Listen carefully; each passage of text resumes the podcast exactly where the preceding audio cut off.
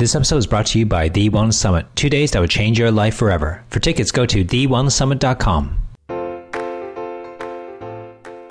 TheWellnessCouch.com, streaming wellness into your lives. This is Up for a Chat with Cindy O'Meara, Karen Smith, and Kim Morrison.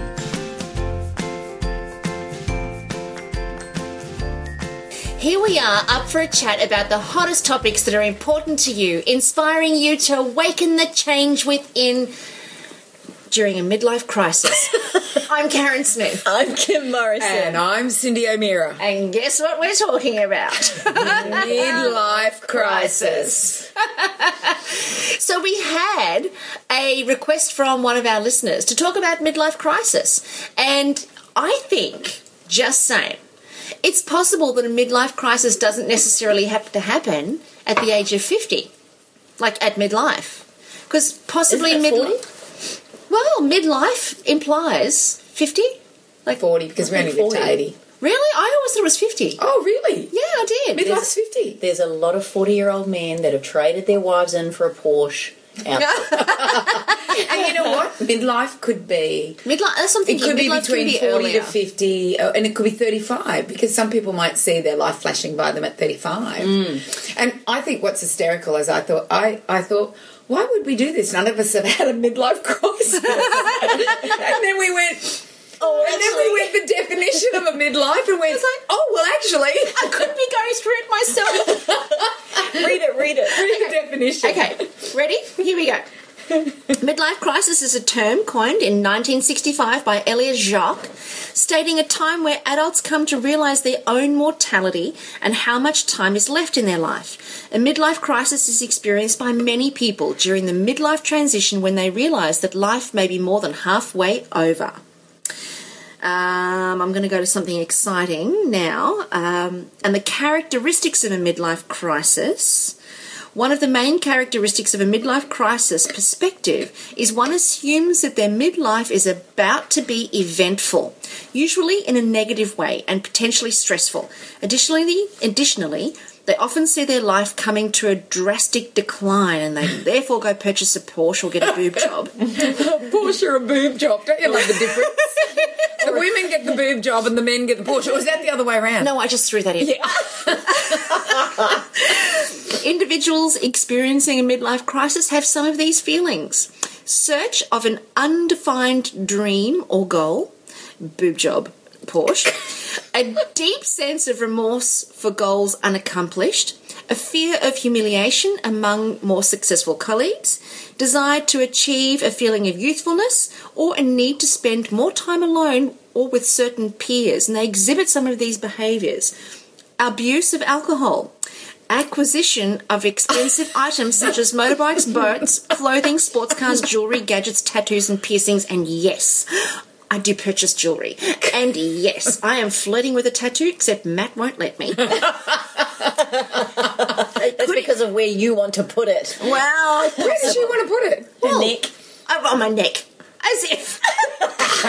oh my goodness. They could experience depression. They could have remorse for the wrongs that they've committed. The wrongs. the wrongs. I have had that. Oh my god, this is me. She's going through a midlife right now. Paying special attention to physical appearance, i.e., boob job, such as covering baldness, wearing youthful designer clothes, i.e., boob job, entering special relation. Do you think I might want a boob job? Enter- entering special relationships with younger people. Mm-mm, mm-hmm. With a sexual, professional, or parental, or placing overimportance and possibly psychologically damaging amount on their children to excel in s- such areas as sports, arts, and academics. Treatment and prevention. My theory: give them a good old slap. no, but actually, seriously, it does actually say here that there is some sort of treatments, exercise and Drugs. diet. Drugs. Um, okay, well, just, let, let me do a quick scan. Coping skills, lifestyle, diet, exercise, trusting, seeing a therapist. Uh, reevaluating goals, physical activity, tension reduces stress, nutritious meal plan, sleep and rest, uh, switch jobs, Switch jobs. switch partners, Partners. buy a Porsche, get a boob job. And Um, a tattoo. just get the tat. Uh, treat no, no drugs. Nothing here about drugs. No, that's a good thing. No, that's Okay, That's so, so getting serious. Yeah, let's. So from a point of view of because there could be some people out there struggling with this, or with a partner mm. that is struggling with mm. something along these lines.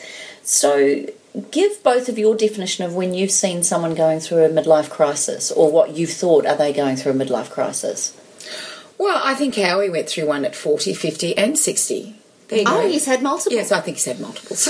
Yeah, well, that's, I know, I'm serious. numbers often can trigger that. Yeah, yeah, and and I think it is that it, turning the decade because all of a sudden you you turn the decade and you go, oh my gosh, what happened to my thirties?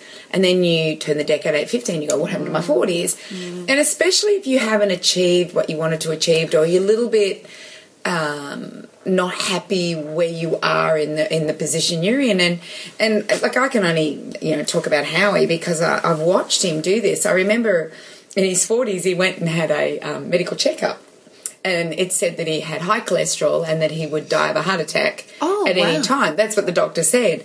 Wow. And, yeah, yeah, and he came home to me and he and and this is what the doctor said that you know you have a- I can't remember the percentage, and I was in shock. I went, "What? Just because you got high cholesterol, did he not look at your lifestyle and the way you eat and everything like that?" So I remember that one, um, and we ended up changing the diet and and doing things. So it wasn't a bad thing to be told that. then? No, I don't think it was a bad thing, but most people then would go on cholesterol. lowering drugs. Yeah, so he went for a checkup. I remember that, and, And I, that, and that could also be quite alarming for people, which would then Yeah. send them into a very negative state of mind. yeah, what, what's happened to my youth? you Yeah? I'm, I'm, and, and then they start aging prematurely because they mm. just get stuck in that lack of self confidence, then, which is mm. so predominant in people as they age. And last month was Men's Health Week, and I was listening to the radio, and they were all talking about you know men don't get checkups, but when they do get checkups, hmm. the the likelihood of them having high cholesterol is then there. And then they're put on statin drugs. And then their whole life starts to they you know they may have adverse effects to those statin drugs which could be soreness of muscles. So then they don't get out and exercise. And then they're tired. And and then it becomes a snowball effect where what started as a midlife crisis ends up as a health crisis. And and you keep going down and they have another one at 50 and another one at 60 and I, look, I, you know, I, I don't. I think about it. We, you know, we asked each other the question. Do you, I said to Karen, "Do you think you've gone through a midlife crisis?" And my thoughts were that you hadn't. Hmm. And the same with Kim. I don't think you've gone through a midlife crisis, and I don't hmm. feel like I've ever gone through a midlife crisis. Although we then are, we then read the definition. We realised, well, I got a tat at thirty-eight. And I want to know where. yeah, I can't believe you didn't know she I didn't know. tattoo. No, but I knew that you did because we'd had this conversation, but Cindy sat sneakily quiet. Well, we'd had this conversation many moons ago, and you never said a word. yeah, I decided before I hit forty, I needed to do a tat. And Why, why do we need to get a tat before we hit 40? I don't know. Maybe that was my midlife crisis is that I had to have a tat and and I have no idea and now I look at it and I go, what was I thinking? Well, I so wanted like a tat your before. tattoo. I like my tattoo, but what was I thinking at the time? I love mine. Really? So if you had the chance again, you wouldn't I wouldn't do do it? it. Stop it. I would Really? not Why do not? it. Because when my son turned 21, I realized he was on my butt. I don't know what to say about that. And I didn't think that that was a good thing. but it's oh, not Hang on, literally. hang on. You No, don't have his, literally do on my butt. face tattooed on your No. freckle? no, no, it's And it's trust me, if she had, now that she's in her 50s, he would look like an old man. I'm only kidding. I'm just kidding. You've got a great hot body. Um, but yeah. But what I did was I I got three little birds because I have three kids, you know, three of my own children. And are they birds with their wings out, or are they birds? Um, Can you show me? Yeah, can I show you? Go on. All right, I'm showing Okay, you. I've got to get the camera You out. ready so for it? No, oh, you're she's- not going to take a camera. Oh, I'm seeing your bum. You can see it. Oh, and oh, right. See? So explain. Okay, can't okay. So there's three little, there's, three, little birds, little cherub little, birds. One's each colour different: pink, blue, and Green. green. then little cute little music notes and there's music that. notes, and, and because I have a stepdaughter and, and Howie and me, and we are the music around these three children. And I just touched your bum. Can I just tell everybody? I did notice. I just I had to touch her bum. It was there. Yeah. one must touch. It is a good bum. So It's a great bum. I don't know what I was thinking, but I did it, and then when and I only wanted it small, and, and you saw how it's quite sizable, and I wanted it small. And then when I got it done, I went. Oh my gosh, if I'm ever trying to hide from anyone, they're going to know me because I've got a butt with three birds on it now. And that was my thought when I got it done. Because everyone walks around with their butt hanging out. Does that cover? Is does your cozies cover that? Yeah, my co- yeah, my togs cover it. Nobody sees it. It's Yeah. it's my privacy. You know, it's my Yeah, yeah, thing. and I did it while Howard was away. and then when I got home, I said to him, That is a midlife "Can you? No, no. This is the a midlife crisis. this is the funniest thing of all is that we were at the beach when he got home. I don't know where he'd been, and we were at the beach, and there was a girl with a tattoo. And I said to him, I hadn't shown him my tattoo at this point, and I said to him, I oh, said, "What do you think about that girl with the tattoo? What do you think?" It was a really cute tattoo, and he says, "Oh, it always reminds me of crimson and and." that says the same Yeah, thing. because Howard's an ex-policeman, so it reminds him of crimson. I'm like going, "Oh no, what have I done?" so what did he say when you showed him? well, I finally showed him, and and he went. Uh, he never made a comment. He's never made a comment about it since. Never. Doesn't- He's got a tattoo. He's got a couple of tattoos. well, he he's now put a tattoo on himself before the age of sixty. He decided has to do it. Yeah, yeah. So he's put the silver fern, being a Kiwi, and being somebody who has a great patriotism towards the Kiwi land, the New Zealand. Can he's, we blame him? I mean, really. He's put a silver don't, see, fern. I don't see the sense in it, but anyway. Yeah, he's put a silver fern on it. But the, the tattoo I did was a vegetable tattoo. Oh, shit, now Kim's going to flash her butt. She's going to flash her butt. She's going to flash your butt? See, she's got a silver fern. Yes, you do. Yeah. And what's the other symbol? The other tattoo Yeah. Is the Celtic Anam Cara. Oh, it's the Yeah, you have to get one of them too. Uh, you and Fleur got them, didn't Yeah, you? yeah. But the, the, you know, this I obviously went through a midlife crisis just before I hit forty because I got a tattoo. Well, you know what? I'm just sitting here listening to you, thinking about my own personal midlife crisis. And um, I decided to fly helicopters. You did too. Yeah, yeah, yeah, yeah, yeah. So I've I started getting my license. I mean, I'm still getting my license. Yeah, I'm still in the process of it. But yeah, I, now I'm like 45. I will have my license. So, what do you think causes this feeling of. Oh, okay, I'm going to put it to you this way. When I did my personality training last year, there was a guy in our course that his friend had gone through a midlife crisis. He's Asian. He had a lawyer father and a doctor mother. Very high expectations on him to achieve and succeed. He went through law school and became a lawyer and was miserable for the first half of his life, hated doing law, mm. but did it because he knew that's what he had to do. At 40, he decided he hated being a lawyer. He was not living his truth, and what he really wanted to do was play the guitar. He was a musician. So he opened a music shop in Texas, in Houston, in America, and he and everyone told him he was mad. He thought he was mad, but he didn't care. He'd given up worrying about it. And he opened up a music shop. And within a year, that went to becoming one of the best music shops in Houston. So I say, is it a midlife crisis or is it a midlife awakening mm. where perhaps, and I'm only coming from the personality point of view, that growing up, you are masking your true self in order to please others. So, in other words, you're not living your truth. You're not living who you truly are. Plus, you need to please parents. That's that's what seems to be in the psyche of a child. In order to please or get approval, you are masking your true self in order to mimic them.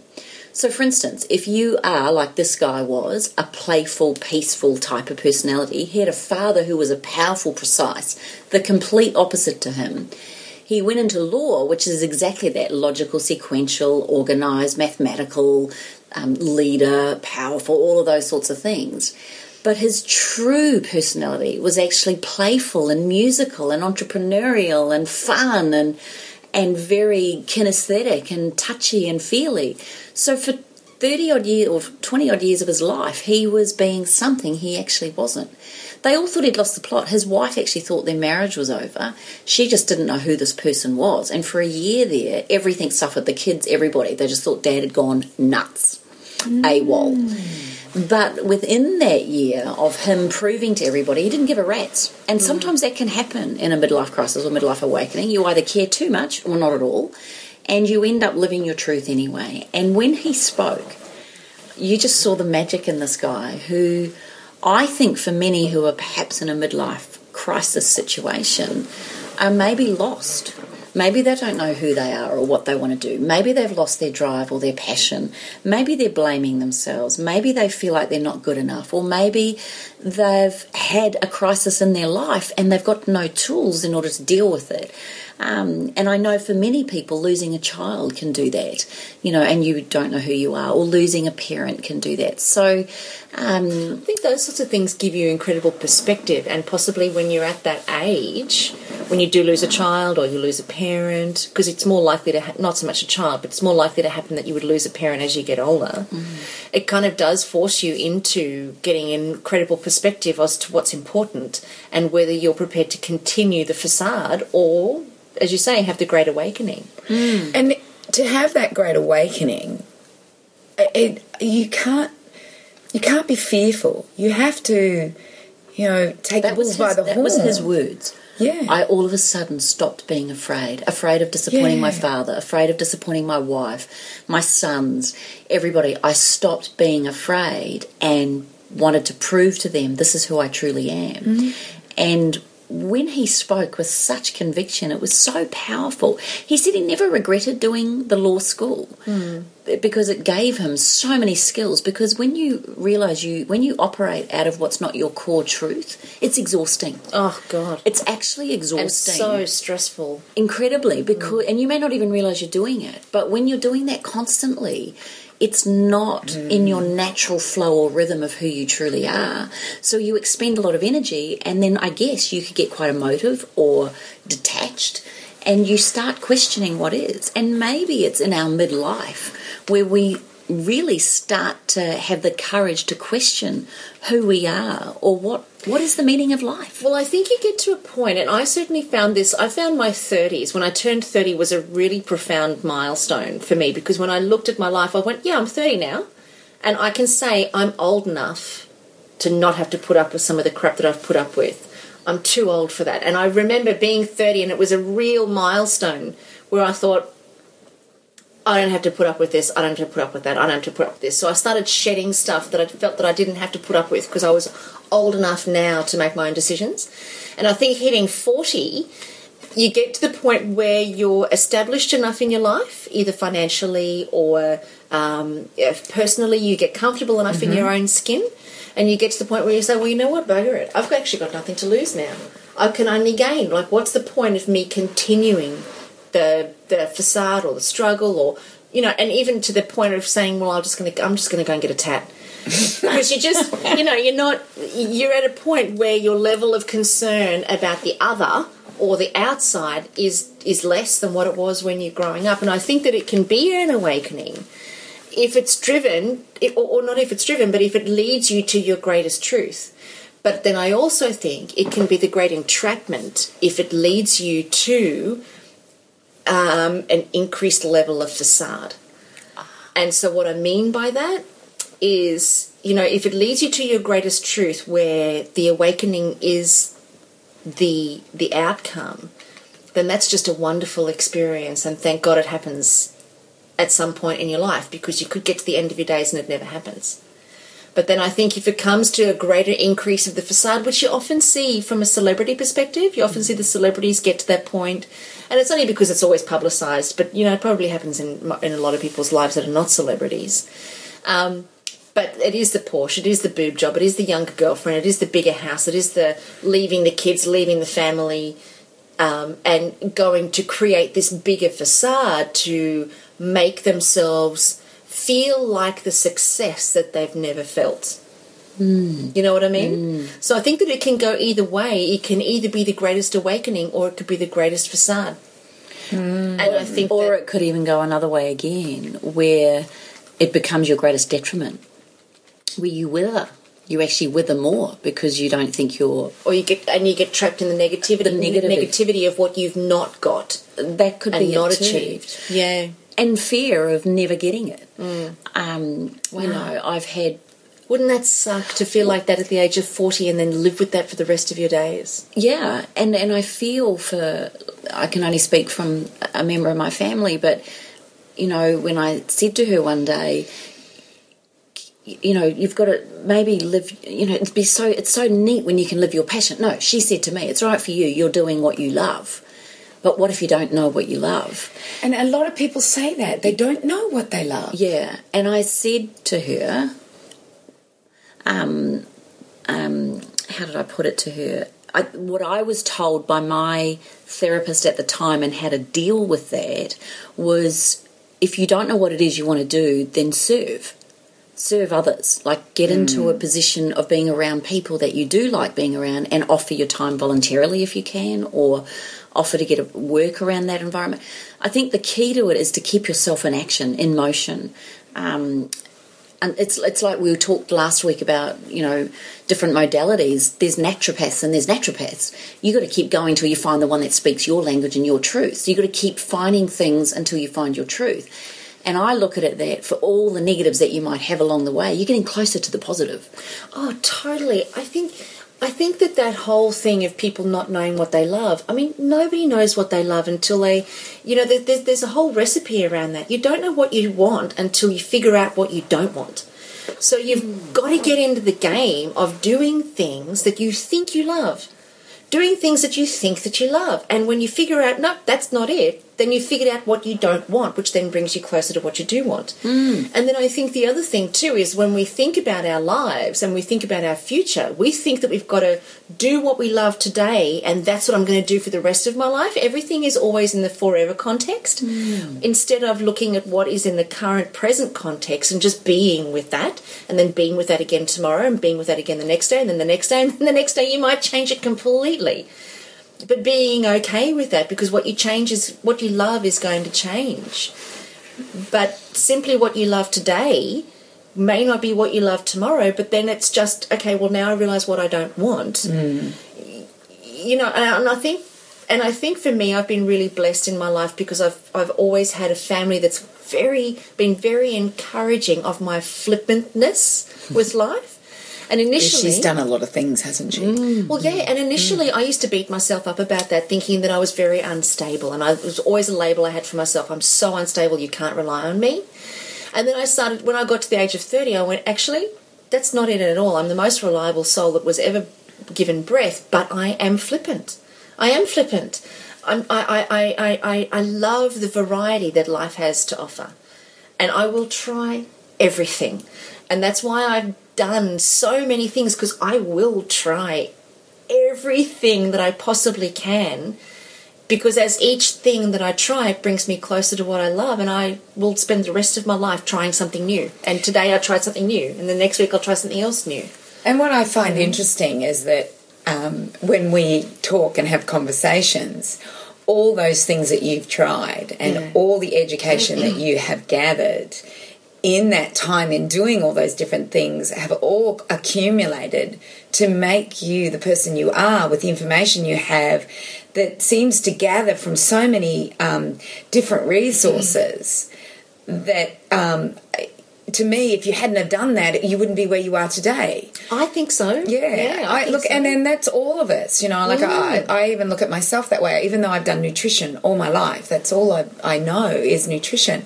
But I've done very different aspects of nutrition. Yeah. So when I uh, did anthropology, did cult, culture and um, and tradition, then got to did nutrition as far as um, current advice is. Then didn't like that, so I consulted for four or five years. Then didn't like that, so I wrote about it for two years in a paper. Then didn't like that, so started writing a book. Then decided. So you, so you don't mm, know what you love until no, you start until doing you keep it. doing it. Even though it's nutrition, I actually haven't stuck stuck with nutrition. Then from book writing, it was well, I want to speak, and then from speaking, it was well, I want to um, do protocols and programs, and I want a, a website, and and then it was food, and and and like even though it's been yes, I've been a nutritionist. I actually look at all the variety, all the variety. I've had, and I'm still getting variety because now I'm doing an education program. Mm. Yeah, and then there'll be mm. something after yeah. that. I think that's the that's the thing. You know, we can't get caught with we can't get caught with. So I've had many midlife crises actually. I'm sorry, I just I realised that. I started at 15. You did. I think I did too. I think I started about 19, 20. When did you start, Kimmy? Oh, I haven't had one. oh, no, no. But really, they are small midlife crises. It's not working, so you've got to adapt and evolve. Yeah. And so you go to the next thing, and it's it's the fear of like you know they someone will stay in a job until retirement. They'll stay in a job because it's only ten years till they retire. And maybe that's when midlife crises hit the hardest Yeah. because they've spent their whole life feeling trapped. Whereas we've moved from thing to thing and this to mm. that and this to that because we've given ourselves the ability to be free. Unconsciously, we've just given ourselves that permission. So mm. perhaps there are some people who don't give themselves that same permission, therefore they felt trapped, and by the time they get to this age, they go, Well, you know what, big two fingers to you, and you know, all that that I've created in the past, none of it feels like it fits me anymore, and I'm strangling, and I feel like I can't breathe. I need to, you know, go get my tattoo. But what about people who, through life or circumstance, has changed their course without their control? In other words, what if they're hit with an illness and now they how- can't fulfill? How is their- that not their control? Well, I get that, hmm. but So if they they're not have a thinking accident, that, yes, they're in a. But how is that not their control? Oh, you're so philosophical. I love you. Seriously. Yeah, I mean, everything does provide another another avenue for um, expression. Sorry, I didn't mean no, to say that, but I just sometimes um, we blame circumstances when in actual fact that that's our life. That's That is reality. that is reality, and I, I, yeah. create. So then go and create a new reality for yourself as a result. sorry, Kimmy. No, I didn't don't mean sorry. I to. think it's great. But I, I was thinking, Yeah, like, go for some it, people that feel they're running out of time, or that they, um, for instance, a man or a woman that's never found the love of their life, and and particularly for women, hitting forty may be a crisis point because they might not think they can have children now. Um, But then Oh, there's but then there's the forty year olds that are married with kids and wish they weren't. well, that's true too. It's- It's know. true. It's all perspective. it's all perspective. It's like But but what are my questions to you greener. is okay. So my question Okay. to you is this then. But for the person living in it, that That's right. yeah. And and when you're in that, my question to you both then is what tools, strategies or methodologies would you use to get out of that mindset that life's over or I haven't got time or it's unfair or life's you're fearful Oh, that's easy. of change. Yeah, so give it to us. Well, We both look at Karen. Oh, no, but that's easy. Yeah. That's really easy. Because, and, and I, I know somebody who's in this situation right now, actually. Um, and it's a bitter pill to swallow. It's a really bitter pill to swallow, but the answer is really easy. You're not living in the present. You're not living in the reality. You're so busy dragging around the stories of the past that you're missing what's in front of you in the moment. And that's one way to live and a person needs to make a decision as to what they're more committed to. Are they more committed to the creativity that exists in the moment and the possibilities that they can create in the moment using all of their experience and all of their knowledge and everything that they've accumulated? Are they more committed to the creativity in the moment or are they more committed to dragging the stories of the past and the drama of the past with them? Because it's a ball and chain and it's robbing them of their future. So, while ever we continue to recreate the past, there is no such thing as a future for us, none. Let alone a prison. Well, they, I mean, hell, that's just that's just disintegrated. There's nothing. So it depends what the person's more committed to, and both is a way of living. Except one is going to give you an amazing experience of life in the moment, where you acknowledge where you are, and see that as reality, and find find magic, find joy in that rather than finding a negative story that gives you drama and something to complain about because that's just attention seeking. You know, so deal with the attention seeking, deal with the need to to to to be placated with attention and I'm not saying that I'm just saying that that's not a productive way to live.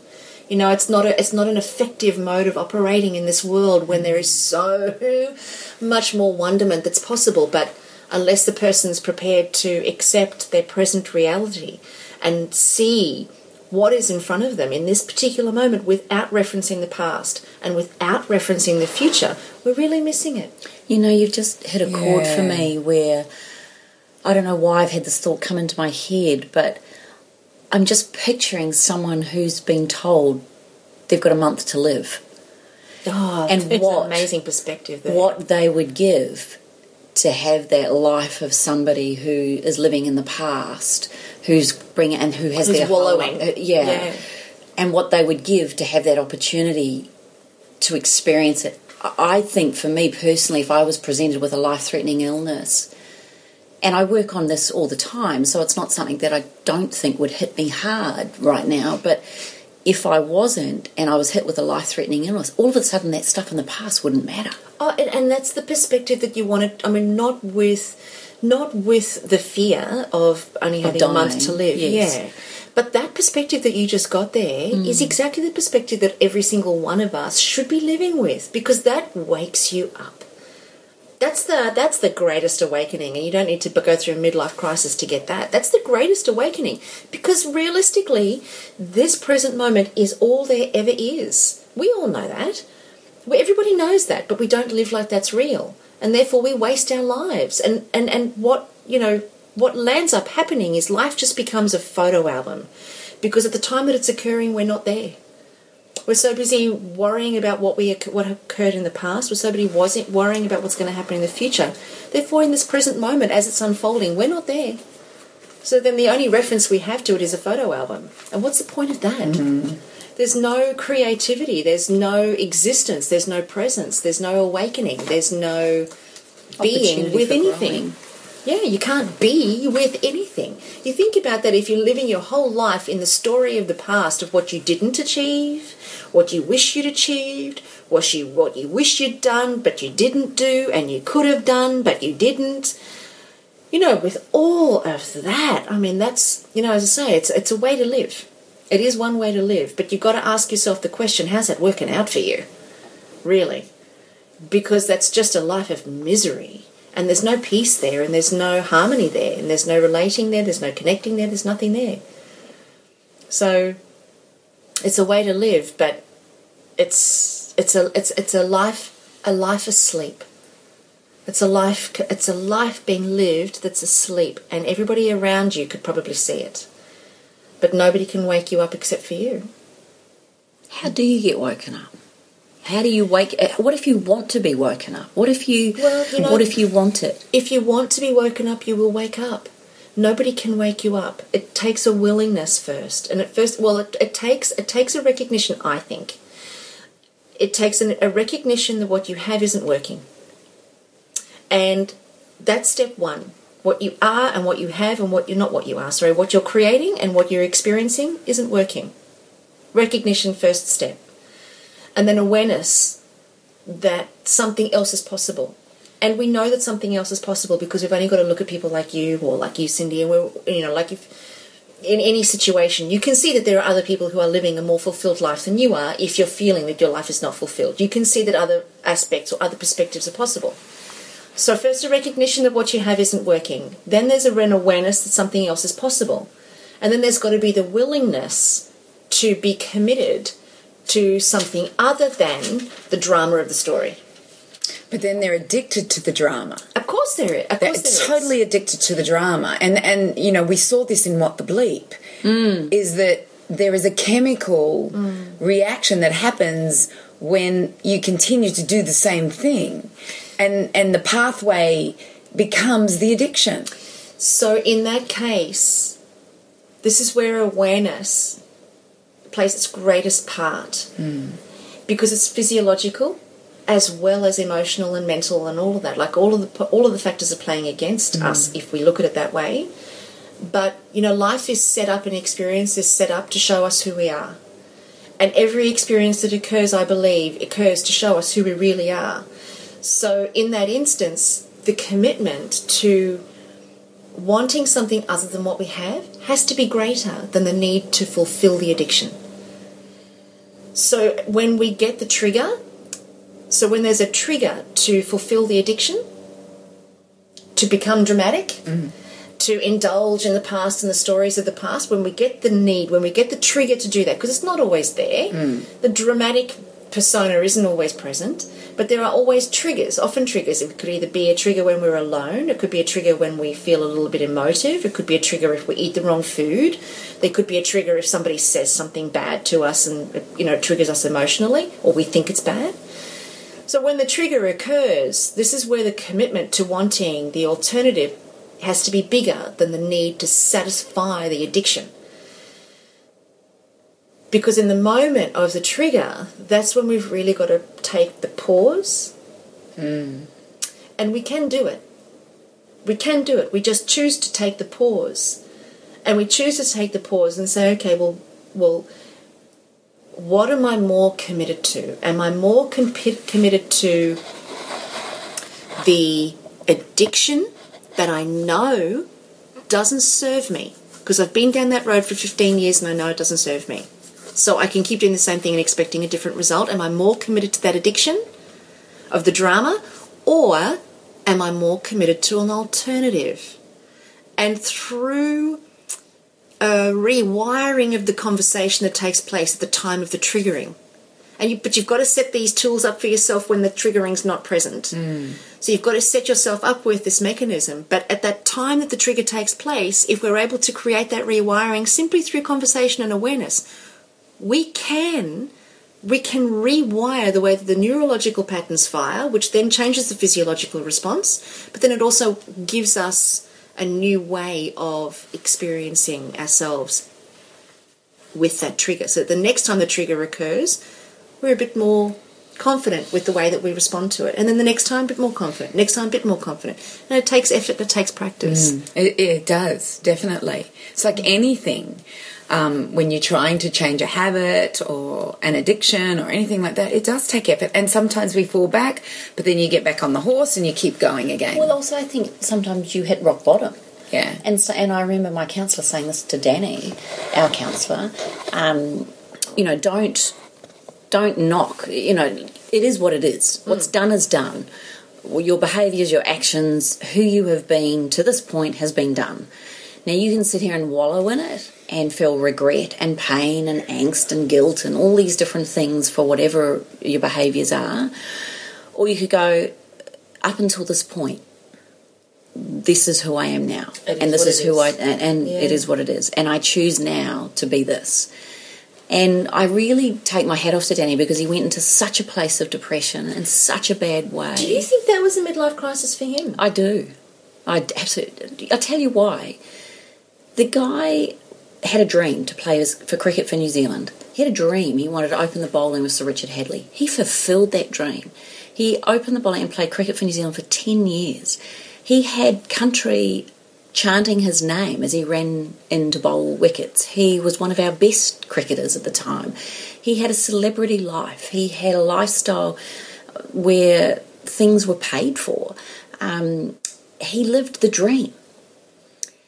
And then the dream came to an end, even though he knew the dream would come to an end, as in his body, his time, his life as a, a cricketer would come to an end. We always said that, we always knew that, and we always felt we were prepared for that.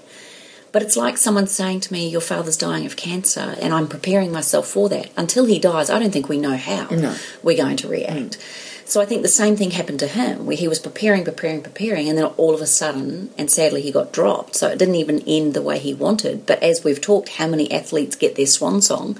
Not many, if any, um, get their actual swan song out of their career.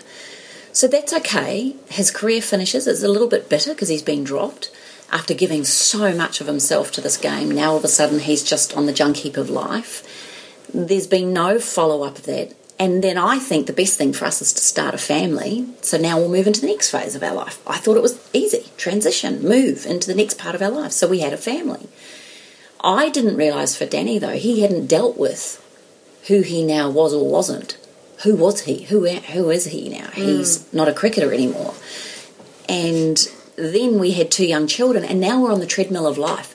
Mortgages, young kids not sleeping, um, overweight slightly now, you know, and trying to find our health again. A different job, try, and I remember him trying to do a sales job, and Danny's not really. He wasn't a salesman, you know. He wasn't someone who sold things easily. Yeah. Um, so now he was feeling a failure.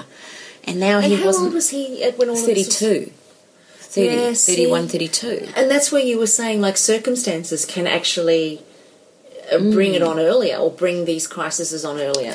And, if And for have a look at athletes, it does happen a lot yeah, earlier. yeah, You, yeah. you see it a lot actually with the athletes. Yes. Um, especially our, uh, like looking at our Australian swimmers, there's Our football players. our football players. It, it's It's rife because these guys live such an, an Amazing. amazing life, really, and living their dream, maybe their boyhood or girlhood dream, and now they're living it.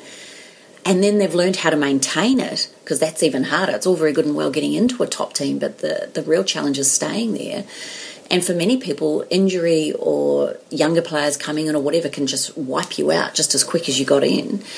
And there's no um, uh, there's no oh, we're going to have to give you a three month warning we're going to have to give you maybe if you So could do no this notice? there's not really i mean you might get lucky and get a whisper in your ear and say hey look you're better off retiring now before we drop you but that didn't happen in danny's case he found out on the radio he wasn't in the team anymore he didn't even get a call so um, so anyway these are all reasons to, to lose our way Yeah, yeah. there's no excuse for bad behaviour, but there's reasons. And when I say bad behaviour, as in giving up or smoking or now drinking, or and I'm not saying he did all these things. I'm just giving examples. So then we're on the treadmill of life, and we now probably aren't talking as deeply as we were because we've got two young kids that just fulfil our life. Now I'm not as available to him because I've got two little things hanging off me, needing my attention, and he's living a job now, looking at all these people play cricket on television that no longer he's he's wishing he was back there. Maybe not wishing he was there because it was physically demanding. So I remember him saying that it's not like I'm wishing I was playing again, but I'm wishing for that feeling again. I'm wishing mm. for that Yeah. that that sense of of being something yeah, great. Yeah, yeah, yeah. And I kept saying to him, "But you're a dad." That's a phenomenal job. That's an amazing role. But he didn't see it like that. Not that he even could articulate it then. So then we go through life, and now all of a sudden we I'm thinking we need to start doing something more. So I create us buying properties and we do things like that. But then we have a negative turn and it falls the other way and we lose a property. So now he's gone down again. And then sadly his sister is taken from us. Yeah. And now he's thinking, well, there is no point to life. Mm. And now he has hit major rock bottom and he doesn't even get, believe in his kids, or his wife, and his marriage and his life anymore. Mm. The guy's hit rock bottom.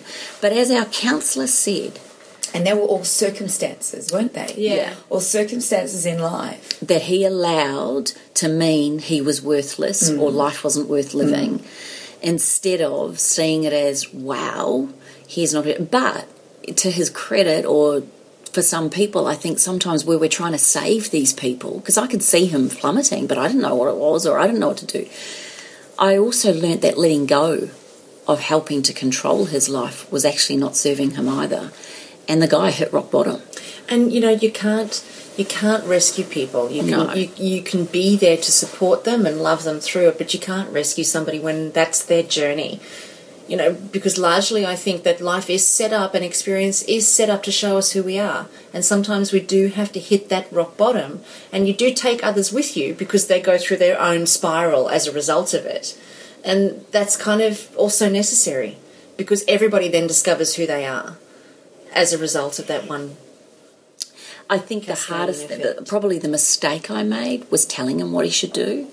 You know, thinking I had the answers, and what I've realised is unless they ask the question, they probably don't even want to hear the answer because they're addicted to the drama of of their of what they're in.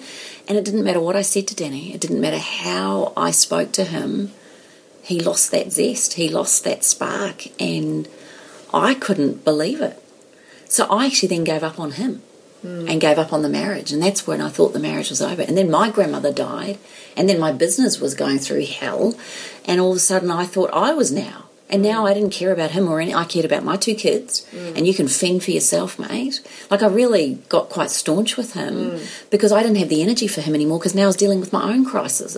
Yeah. Um, and that's when Danny hit rock bottom, and that's when we both ended up at the counsellor. And that's when she said, "Do you love this woman? Do you love this man?" We said, "Well, we have love. That's what we need." And magic that you guys actually went to the counsellor to get to the other side of what that experience was designed to create for you. I think you're right, and I really take our hats off for the courage we showed to do that. Totally. because so many, uh, you know, we could have kept rambling, ambling on through that and then blaming and Or being just broken disappointed to the point where we would have broken up and mm. because there's no one no one wants to live in that misery. Mm. And we could have held the other person accountable for that and all the reasons there were lots of reasons why each of us was miserable with mm. the decision I made financially the decisions for him in sport and then losing his sister. Like there was lots of reasons. But what the counsellor said to us, the beautiful Jacqueline, she just said, look, there's lots of reasons, but there's no excuse for disrespect of self or others. There's no excuse for um, doing things to yourself like you know drugs and alcohol. There's no excuse for that. That's just that's just a reason for numbing the pain, and that's often seen as a midlife crisis. They go off drinking and partying. They're off with all the boys. And another thing that happened with Danny, and I think that hit him, and he will admit this, and he knows I talk about this. Um, is he felt his youth had gone. He got very melancholic about the fact that he no longer was this young, fit person. I mean, he's a 40 year old fit person, but he wasn't this young person anymore who could drink and party. And I don't know, all of a sudden the responsibilities of everything just got too much, and he just wanted to relive his youth. So when he was away commentating, he'd drink and party. Is that part of a midlife crisis for men, or maybe men and women? Because you do see that a lot, like when they mm. reach us, when we reach a certain, not we, but when people reach a certain age, the drinking and the partying tends to become prolific, but the body obviously can't cope with it, and there's not as much fun in it as they expected there will be. But then they, Or things can happen, and it's it's a joke. But um, you know, at Casey Tani, uh, sorry, Cindy's daughter's 18th birthday, Howie asked a number of the men, all our men friends, if they wouldn't mind being like bouncers. bouncers, and, yeah. and whatnot. Oh, that's Security. and us girls Yeah. were there. And anyway, I saw all these amazing 18 to 21 year old men and women walking through the door, young men and women, and I thought, oh my God, they're gorgeous. And I joked with one of them. And he said, "I've got no no alcohol on me, Kimmy," and he was being very funny. And I went, "Well, I better body che- body search you," and and I'm looking at down. and I'm looking at Cindy and Fleur, going, "Wow, this is quite a nice job," you know, as a as a 40 year old woman patting down 20 year old men, and and then they all thought it was funny, and we all got in on the joke. It was fun. And then one of our one of our friends' husbands decided he'd do it. And here's this 46 year old man, or nearly 50 year old man, and he starts doing it to the 18 year old girls walking in, and they looked at him and thought, dirty old man. oh, what do you do? Which with that? I thought was you do hilarious. Exactly. We all just went. oh, not going to go down well I think there's a time and a place as to who when it's appropriate. all appropriateness, but also realizing that um, you know there's there's certain responsibility comes with age as well. Um, you know where we are. It's that thing of respecting your elders. Well, elders have to earn that respect, and we have to behave in a way that commands that respect. And I was being silly and funny, whereas I don't know why it was taken the other way when the guy did it, but I think it's just a societal thing. I don't know, but oh, Yeah. also not appropriate for a, a 50, nearly 50 year old man to be patting down 18 year old women. I mean, that's just, maybe it's not appropriate for a 40 year old woman to do it to 20 year old men either, but I kind of picked up on the playfulness with the pe- the two guys that I did it with was two guys I knew, Yeah. and then it became a joke, and then I just, you know, was like back away. Yeah. Um, but anyway, but back to this. So I kind of, but I looked at Danny at that time and I thought, yeah, and he admitted, he said he felt his youth had gone. And when you're looking at these young 20 and 25 year old men coming through and you remember what you were like at that age, you're invincible. You know, you have this whole sense that life is, I mean, at 20, 25, old is 40. You That's know, true. 40 That's years old. Whereas now we're all in our 40s and, and Cindy in her 50s, and, and maybe I'm thinking that maybe even 80 isn't that old, really. I mean, yes, we're older, but I'm looking at the wisdom and the beauty in that now, Yeah, too. same, same. So we have a different perspective as we get older, or if we don't have that perspective, it's looking back, like you say, digging out the past, wishing we could, and that's that midlife crisis. And and that's where a lot of relationships break down because now these 48, 50 year old men are now flirting with 20 year old women thinking they're still who they were. The wife's getting upset. He now thinks she's nagging and thinks, well, stuff you. If you think I'm having an affair, I'll have one. Or for people that end up, the other thing I've learned through this is that you know, sometimes we don't also go looking for an affair. You know, it's not like we go perhaps looking for an affair, but something is missing in ourselves in order to be fulfilled, and we think by having an affair it will be fulfilled, and very sadly find out, more often than not, so that's not so the not the case. And now we've could have ruined a family in the process. Mm. So you know, there's a lot of, you know, I think we have to grow up. And and like you said, Karen, what I heard before, I, I don't know why I had the vision of someone young and dying wishing to God they had that opportunity to give it another crack, and yet a 40 year old sitting there complaining because this has happened and this has happened, and I can't, whatever our story is. Gosh, put yourself in a position of someone who's got a month to live and what you'd give for that opportunity. You'd look at your misery in a lot different way if you were told you didn't have long to live, I don't mm, think. Mm. I, I don't know. I just think midlife crisis, midlife awakening. What is it? Are we masking something we're not? Is it time to, to grow up and actually do some soul searching and really research? I, I actually think, Kimmy, you made two really good points, and one was our lost youth is where crisis happens, and two is our regrets.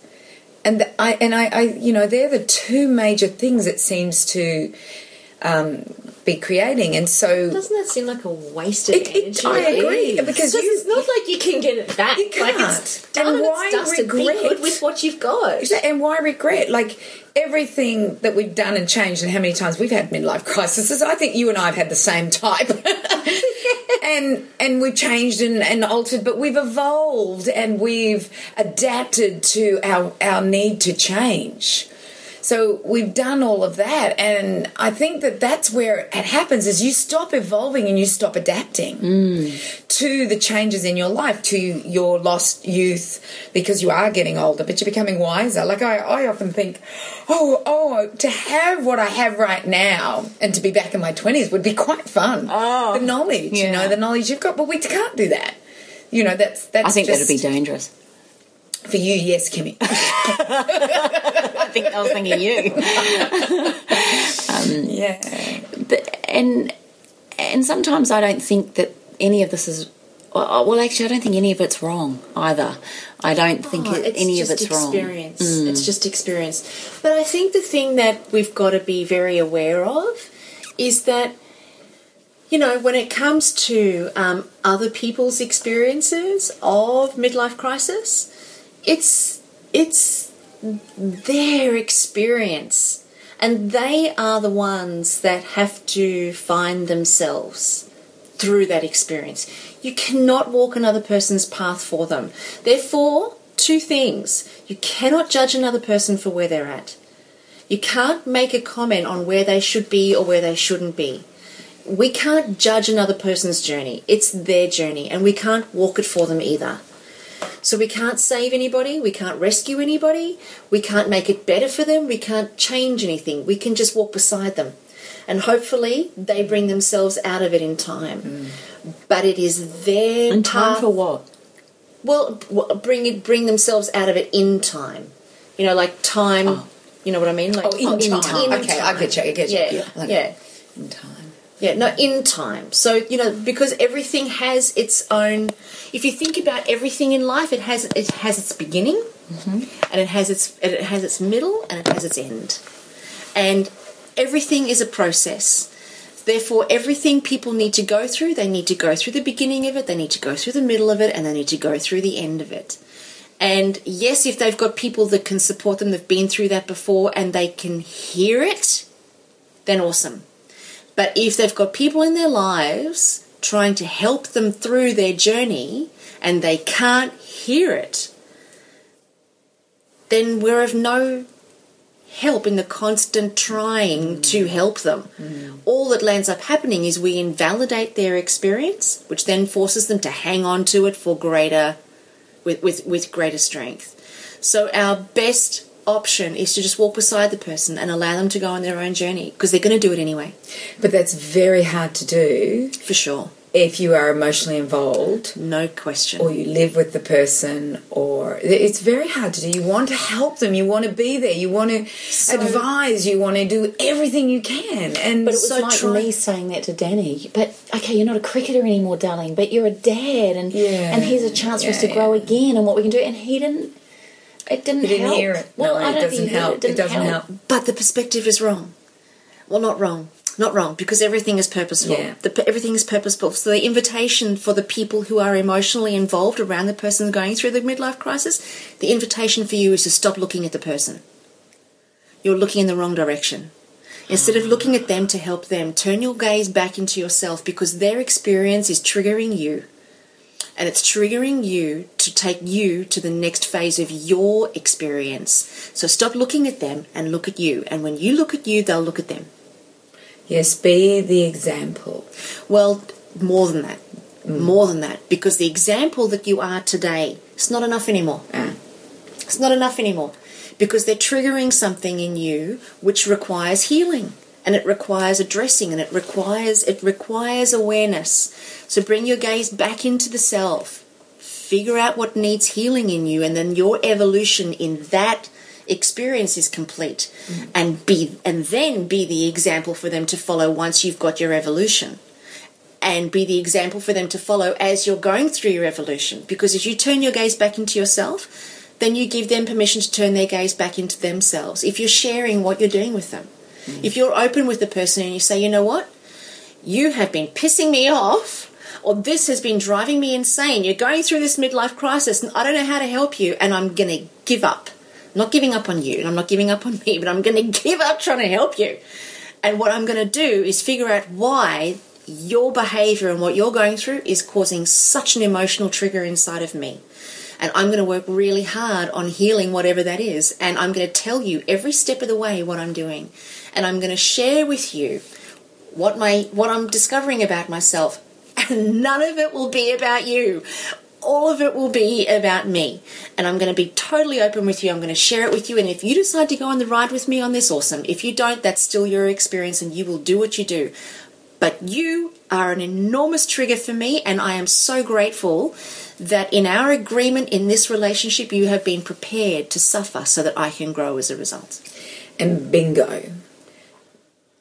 I want to say a but, but bingo. You, you have it. The problem is, is do you get, uh, like, if you're witnessing that, what you have just described just then, to people who love each other, who, um, one needs to one's having the crisis and the other one needs to step back and figure out what's happening on there but they're not prepared to to look any further that's not their they don't think it's their problem so you, here i am like thinking you're the third person in the cog that is watching mm. this whole scenario play out where one is frustrated by the others But you can't help that.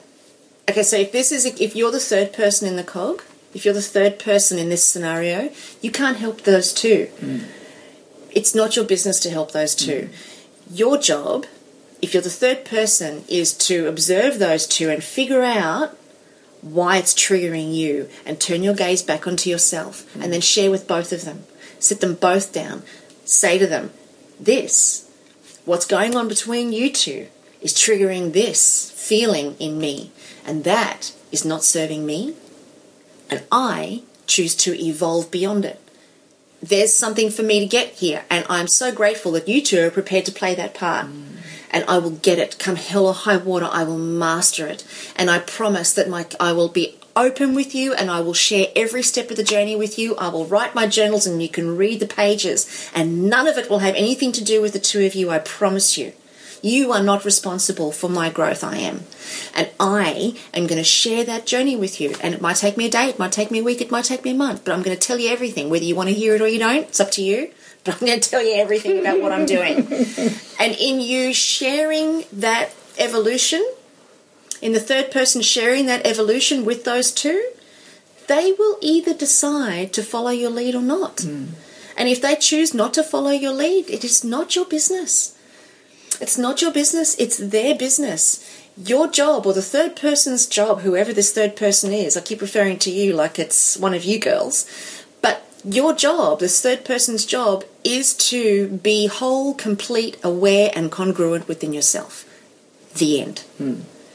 Their job is to experience what life is presenting for them so that then they can experience the contrast of what doesn't serve them, which then hopefully, hopefully in this lifetime will drive them to seek for what does serve them. And if they don't drive to seek for what does serve them in this lifetime, it is not your job and it is also not your journey to walk that path for them. You know, we can have people in our lives, but it is a solitary journey. Mm. I can walk next to you on your path, but your path is your path. And it is a solitary journey that we all have to walk. And only through following your example can I see what else is possible through me. But if, if my example is constantly looking outside of myself at what everybody else's problems are and not recognizing that that is pissing me off and I need to turn my gaze back to myself and find out what I need to heal. Because the, the greatest chances, especially when it's in a family environment, the greatest possibilities exist when we return our gaze back to the self and heal what's there for us because that automatically creates an energetic transference because it's got DNA involved in it. So when you heal and your healed DNA touches the DNA of another, it has a vibrational effect hmm. on that person. And science has proved that. So instead of you being fizzy and them being fizzy and then we're all fizzy together, you know what? Just knock out the bubbles. So let's say there's a there's a there's conflict or one's whatever there's conflict going on and you're observing it. The best thing to do for yourself when you feel those triggers come up for you is would you go away from the situation and write in your journal about what that feeling is for you? I think it's going to be different for everybody. Um, you know, some people need to, some people do need to go away and write to um, express what's there before they can actually deal with what's there. And, you know, I'm one of those people, I need to express in some way. So I'll either talk it out and then I'll fix it while I'm speaking. But it can happen in an instant. It doesn't happen have to happen overnight. It doesn't have to happen over a week. It can happen over an instant. And it's simply the, the analysis or the inquiry, as Byron Katie would say, of saying, well, what is my story about these people? Mm. What is my story about what's going on? And is my story true? Well, actually, my story is just my version. And what is it like for me while I hold on to that story for all that I'm worth? It's like hell. And then who would I be without that story? What would it be like if I just didn't have that story about them and just left them to do whatever they need to do? What would I be? And you feel your stomach unknot. Mm. You feel yourself take a deep breath in, and then you just have to continue to remind yourself of who would I be without this story about this? Who would I be without all of this? And you're just constantly reminding yourself of what that is. So you can start to get Are you having these conversations in your head Yeah. as the person's a mess in front of you having a cup of coffee, desperate for you to tell them? Yeah, for sure. Yeah. That you know what? I would start having the conversation like now and then I would be having the conversation in my head while I've got the person screaming, crying in front of me. Because the biggest problem that we've got as support people is we dive into the problem with Them. with them. And then there's nobody to save both of you. So if somebody is in the problem, you can't get into the problem with them. You must remain in the solution. So by remaining in the solution is staying out of the story. That's true, actually, because when Danny and I would go to Jacqueline, we would sit there both with our stories and our interpretations, and she'd just look at us. Yeah, because she's not in there. She had no attachment to it. Hmm. And then she'd just give us the solution. We'd do EFT or TFT, we'd do some muscle testing to see what had triggered the behaviour in the first place. And all of a sudden, it wasn't on the drama anymore, it was about how to heal it. And I think that's, you've just hit a really good point because I think where I started to really, it's not that I gave up on Danny. But I really did give in trying to help. Uh, You know, I, I knew I couldn't save him. You have to be prepared to And I actually was prepared to lose him. Yeah. I actually let go of having him in my life, Mm. and he stepped up, which made me want to stay with him even more. So what? Well, I think what you did there, I mean, granted you were you were willing to release the relationship that you had, but I think more I didn't really want to. No, I know, and this is the thing. See, and even with this three-part scenario, this triangle that's occurring, that Cindy's referred to there, you're not giving up the love.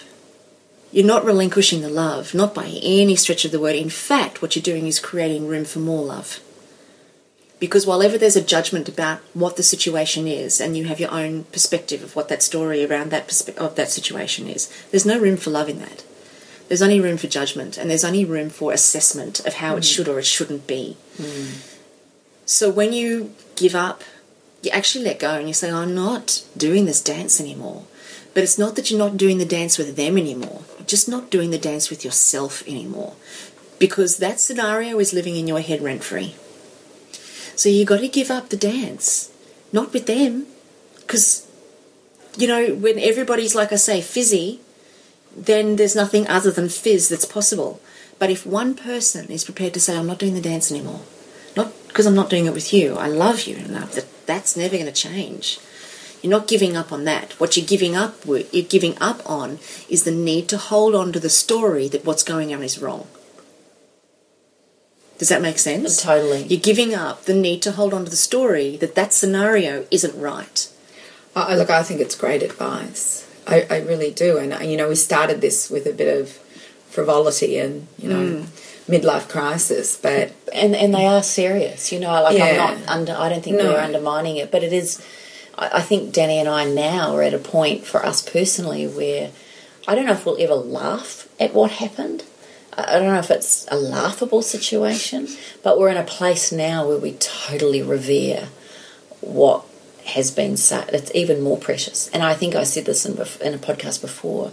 If you're prepared to work on yourself and you're prepared to work on yourself, then it may never be the same. But there's a possibility it could be even better than it was. Mm. Well, you're creating a new normal. And I think certainly in the scenario mm. with these three people, a new normal is what everybody's going for because you can't go back. You can only recreate. Mm. You know, and it's creating something better. So when really when you take out all of the argument and all of the discussion and you kind of go to the highest level of possibility, it's a new normal. And what does that potentially look like? Well, that looks like where I love you and you love me and I respect you and you respect me and the world's a magical place. And if both parties are going for that, ultimately, because that's what they're both fighting for, or all three parties, they're all fighting for the same thing. They're all fighting for love, acceptance, and respect. Everybody's fighting for the same thing. Really. Mm. So if we all get that, if we all get, well, that's ultimately what we want. So, you know, we can be committed to the story and we can rehash the story and we can just live in the story and we can rehash the story again tomorrow and then we can rehash the story again the next day and then we can rehash it the next day. But i'll tell you one thing for sure that's one hella boring. Oh yes, you know what i mean? It's boring as hell. And i think and i think that there is the indicator that it's reached its it's reached its its the end of its lifespan for the third person. It's reached the end of its lifespan because the boredom has set in, there's no more necessity for charge and fight. Now it's just boredom. So now you're actually free to go, well, you know what, I'm going to stop looking at you guys and making you wrong for it. In fact, this, let's look at the opposite for a moment. This scenario is 100% perfectly right. And if it's right, if it's right, then you're going to figure that out and you're going to figure that out because I just figured that out. Mm. And it's right. Mm. So, how is this right for me? Well, you know what? It's taught me patience, it's teaching me love, and now I'm also getting that there's been a hell of a lot of triggers for me around this scenario. And I want to have a look at each of those triggers now that I'm not so emotional. I'm bored. I want to have a look at each of those triggers and I want to find out why that triggered me. Why did I have charge around that? What's there for me? Where do I do that? Where do I behave like that? And where do I find that my behavior doesn't work for me when I behave like that? Because you can only see what's in you. That's how you recognize it, and then you create a story about it for yourself. So, where do I do that? When have I done that? And how does that not work for me? And while I'm in a bored state and not an emotional state, what could I possibly do next time in case something like this goes on? Hmm. And then share exactly the thought processes that you've gone through. Don't hold that as a secret because the two people who are struggling, they actually don't know how. Hmm. You're going to be the example for them to follow. Hmm. So share it with them. And if they listen, they listen. If they don't listen, they don't listen. And what they're going through will be right for them until it's not. Until it's not. And our experiences are designed to have us create greater awareness in ourselves. And we'll either do it in this lifetime or we won't. And that's not for anybody else to control other than You know, I think you've hit the a, a very important point that that's this is relationships. This is relationships with our children, our Everything. parents, our partners. Like you could take that same same beautiful approach in all conflict, not necessarily a midlife crisis or in Yeah. all Yeah, in everything. Yeah, in everything. at work, bosses. Yeah. Like seriously, this is this is human. Bit. This is humanness. and frustration with yourself because mm. people who are going through a midlife crisis it's not usually about other people in their life necessarily it's about them. Mm-hmm. Mm-hmm. It's about a dissatisfaction with themselves mm-hmm. you know? So ideally turn their gaze from outside to inside and do the work. Mm. If people can just get it because it really is that simple. Life is not the complicated mess we make it up to be. That's just that's the illusion of it all life is actually really really simple Live in the moment, drop the story, drop the drama. Be free. Go and buy shoes, no Oh. matter what. Get a tat. Get a tat. Get a boob job, girlfriend. Go for the Porsche. Totes. So flirting with Can I just now. say that I got chatted up by a 25 year old in Sydney? I'm just saying. Oh my gosh, did she ever? Did she? Oh, yes, I watched it. Mm, I didn't realise I was being chatted. Oh, yes. That's right. yes. Was he Yes. Well, I was wondering if he was having a midlife, a young life crisis. No, Right. I I think he really liked he liked the cougar. He liked a cougar. It was hysterical. I was so proud of myself. Go Yeah, you. You know. yeah, yeah. Work it, baby. Yeah, no. and, and what was it? A, lo- a Ralph Lauren? It was in Ralph Lauren. Ralph Lauren. At Bondi Junction. Yeah, Michael's Bondi Junction. Yeah. Oh, I hope he's not listening. Oh, too bad. Yeah, he was lovely. He was. He was gorgeous. Uh, but then I showed him a picture of my daughter, thinking he was having an issue, and I went, "Oh, no, you should see my daughter." And he went, "No, trust me. If either, if both of you walked into a into a bar, it's you I'd notice." Hello. Oh, did you get that recorded? Oh well, no, she was my. I was there. I heard it. Now, I'm going to get a tat of that on my butt. Michael said, Maybe the beautiful wellness boys will bring this up at our wellness summit Oh, I with hope them. so. Mm, mm, what it's like with them on stage. Mm, if they've had midlife crisis, maybe we could discover that in, in August. I think that would be a really cool conversation. Hey, I don't know if you guys know that are listening. We've got um, there's a couple of things I want to share with you because I know that we get lots of comments on Facebook, and got Kim gets lots of private messages as well um, from you guys wanting to know where you can see us live. So the first um, place that you can see us live is in August, and it's at the Wellness Summit, and that's going to be in Melbourne. Do we have dates? Six- 16th and 17th? 16th and 17th, I think it is. 16th yeah. and 17th of August. Um, so if you want to find out more about that event, there's going to be seven of us on stage over a period of two days. Um, and we are all getting plenty of time to share everything that we know with you. And tickets are really, really like affordable, aren't they? Mm, amazing. So go to all the W's dot the wellness couch. Actually, no, it's all the W's dot the wellness summit Yes. dot com. You can also go to the wellness couch as well. You can. There's a link. Yeah. Awesome, awesome. So go to those either one of those websites and check it out because it's a two day event where you're getting Lawrence Tam, Brett Hill, Damian Kristof. Damian Kristof, Karen Smith, the funny one, um, the hilarious one, Kim Morrison, Cindy O'Meara, and Joe. Jo Whitton, Joe who Whitton. is quirky cooking. oh, stop. Quickie Joe, quirky cooking. She's Yeah, amazing. She is. She's She's, out- a homeschooling mum that um, has created a business in blogging and um, recipes on Thermomixes. and she's sharing her story. Yes, she's Yeah. going to share her story. How exciting. So that's the first place that you can go. The second place, if you want to get more intense with the three of us, is Awaken the Change Within Retreat. Now, that's going to be here on the Sunshine Coast, and that's in November. So that's where all three of us get together over the course of three days and blow your mind.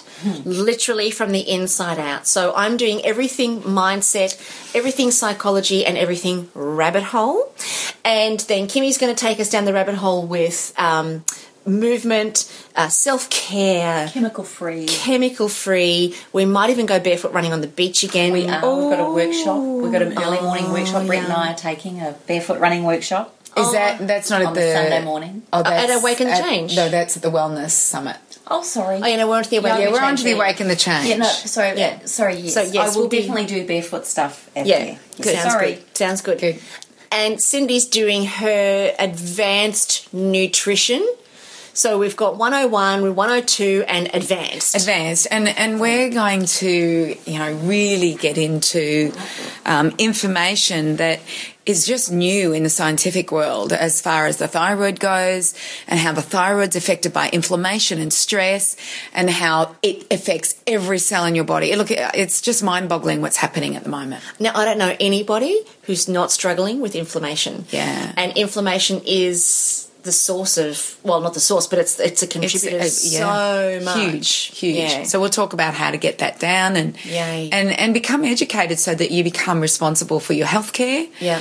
uh, and you know, like we we talked about that last week, Yeah. how important it is to become educated. So Yeah. we'll talk about that stuff and about the new education program that we're doing at Changing Habits. And so, do some hands on. hands on, yeah, we'll do some hands on. Oils, blending. Yeah, Mm, and we might even do a little bit of a cooking thing. Oh, yes, yes, yes, we are. we are. and we're going to do plenty of meditation and we're going to do plenty of. Oh, I can hardly wait. yeah we'll do we'll do plenty of that and we'll do plenty of self-awareness stuff so that will be really really cool That'll Looking really forward cool. to it. So to check out Awaken the Change Within, um, our retreat here in um, the Sunshine Coast, go to all the www.awakenthechangewithin.com and you can book your seats there. We've got VIP and we've also got standard seating. So go for it and we're going to see you there.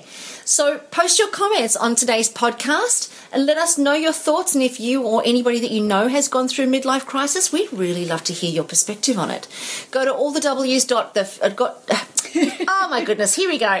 All the W's dot facebook.com forward slash up for a chat or all the W's dot the wellnesscouch.com forward slash up for a chat. And join us here next week, same time, same station on iTunes. Give us a five star rating. Yeah, baby. Join us here, right here, next week on Up for a Chat and become part of the ripple effect that's changing the world.